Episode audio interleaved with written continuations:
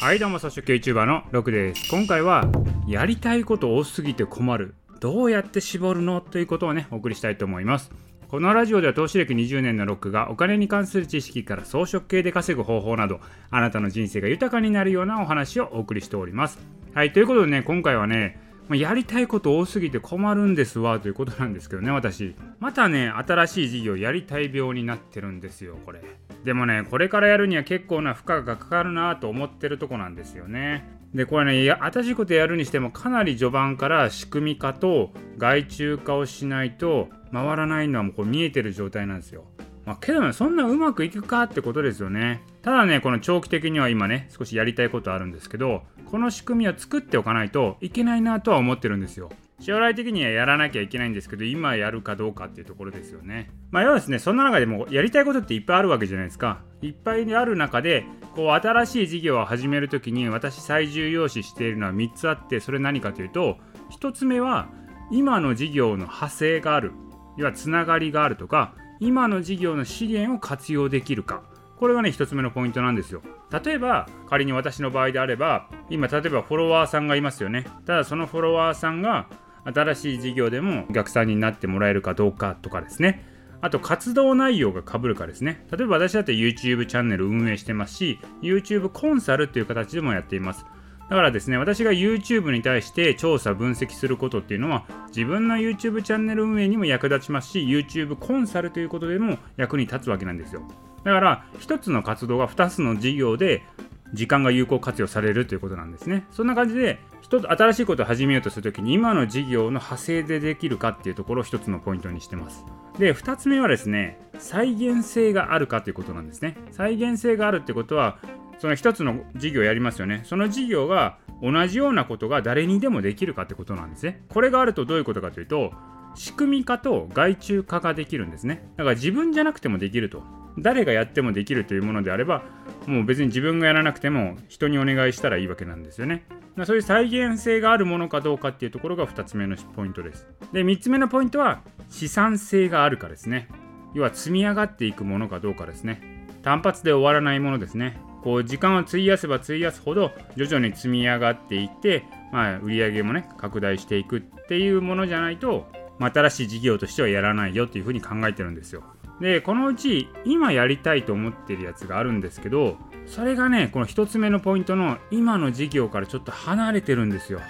つながりがあんまりないんですね。でも再現性と資産性はあるのである程度仕組み化すれば手離れがいいものにはなるんですけども、まあ、そこに今着手する余裕があるかどうかですよね。今の私にそこの余裕があるかですね。この1つ目の視点のね、今の事業の派生とか資源の活用ができるっていうことはどういうことかというと、新事業のスタートダッシュができるんですよ。その今の事業のつながりがなければですね、もう1から0からですね、コツコツ積み上げていかなきゃいけないんで、時間がかかるんですよ。だからそのね一つ目の視点のあの今の事業とのつながりがないちょっと新しい事業をやろうとしてるんでこれだからゼロからねちょっとコツコツ積み上げていかなきゃいけないと。でも再現性と資産性があるので仕組み化さえできればですねあとは外注で、まあ、時間をかけてどんどん積み上げることはできるんですけどそこのねやっぱり言ってもね最初の段階では全部仕組み作りとかやんなきゃいけないですからね。そこができるかですね。まあでもね初期投資がそんなにかからないのでとりあえずスモールスタートでやってみるかっていうのはあるんですけれども、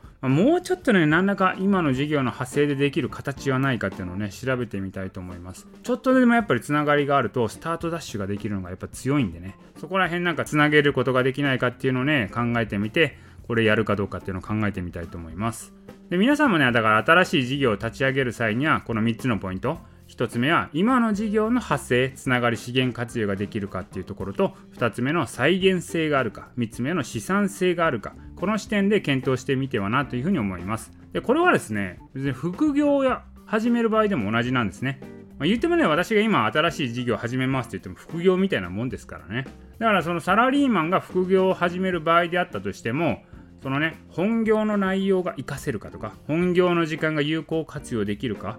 まあ、こういうポイントでやればですね、副業もね、スタートダッシュできるわけなんですよ。から本業のつながりを副業に持ってくると規定違反になったりすることもあるんでその辺はご注意が必要です。例えば本業のお客さんを自分の副業にね連れてったらそれはアウトですよ。これ私の友人がね先日それで会社クビになってましたね。会社の取引先さんから自分でね受注受けてたんですよ。それが会社にバレてクビになったって言ってましたね。ちょうどさっき聞いた話なんですけどねこれ。本業のつながりとかねそういうのを活用したら怒られるんでどちらかというと本業で調べた内容を副業に生かすとか。例えばですね。本業でねいろいろね調べ事とか調査事とかやってる方であればその内容を副業でね何らか情報発信で活用するとかそういうことできればですね時間の効率化になるわけですよ。あとはもう本業で得たスキル知識を副業で活かすということでこれあのデザイナーさんとかですねプログラミングできる方とかであればそういうのをやってますよね。だからですね是非ですねそういった観点で副業なり新事業をやる場合にはそういう3つの観点これを活用してですね探していただければなと思います。はいということで今回はですねやりたいこと多すぎて困るどうやって絞るということをお送りいたしました。今回の音声は以上です。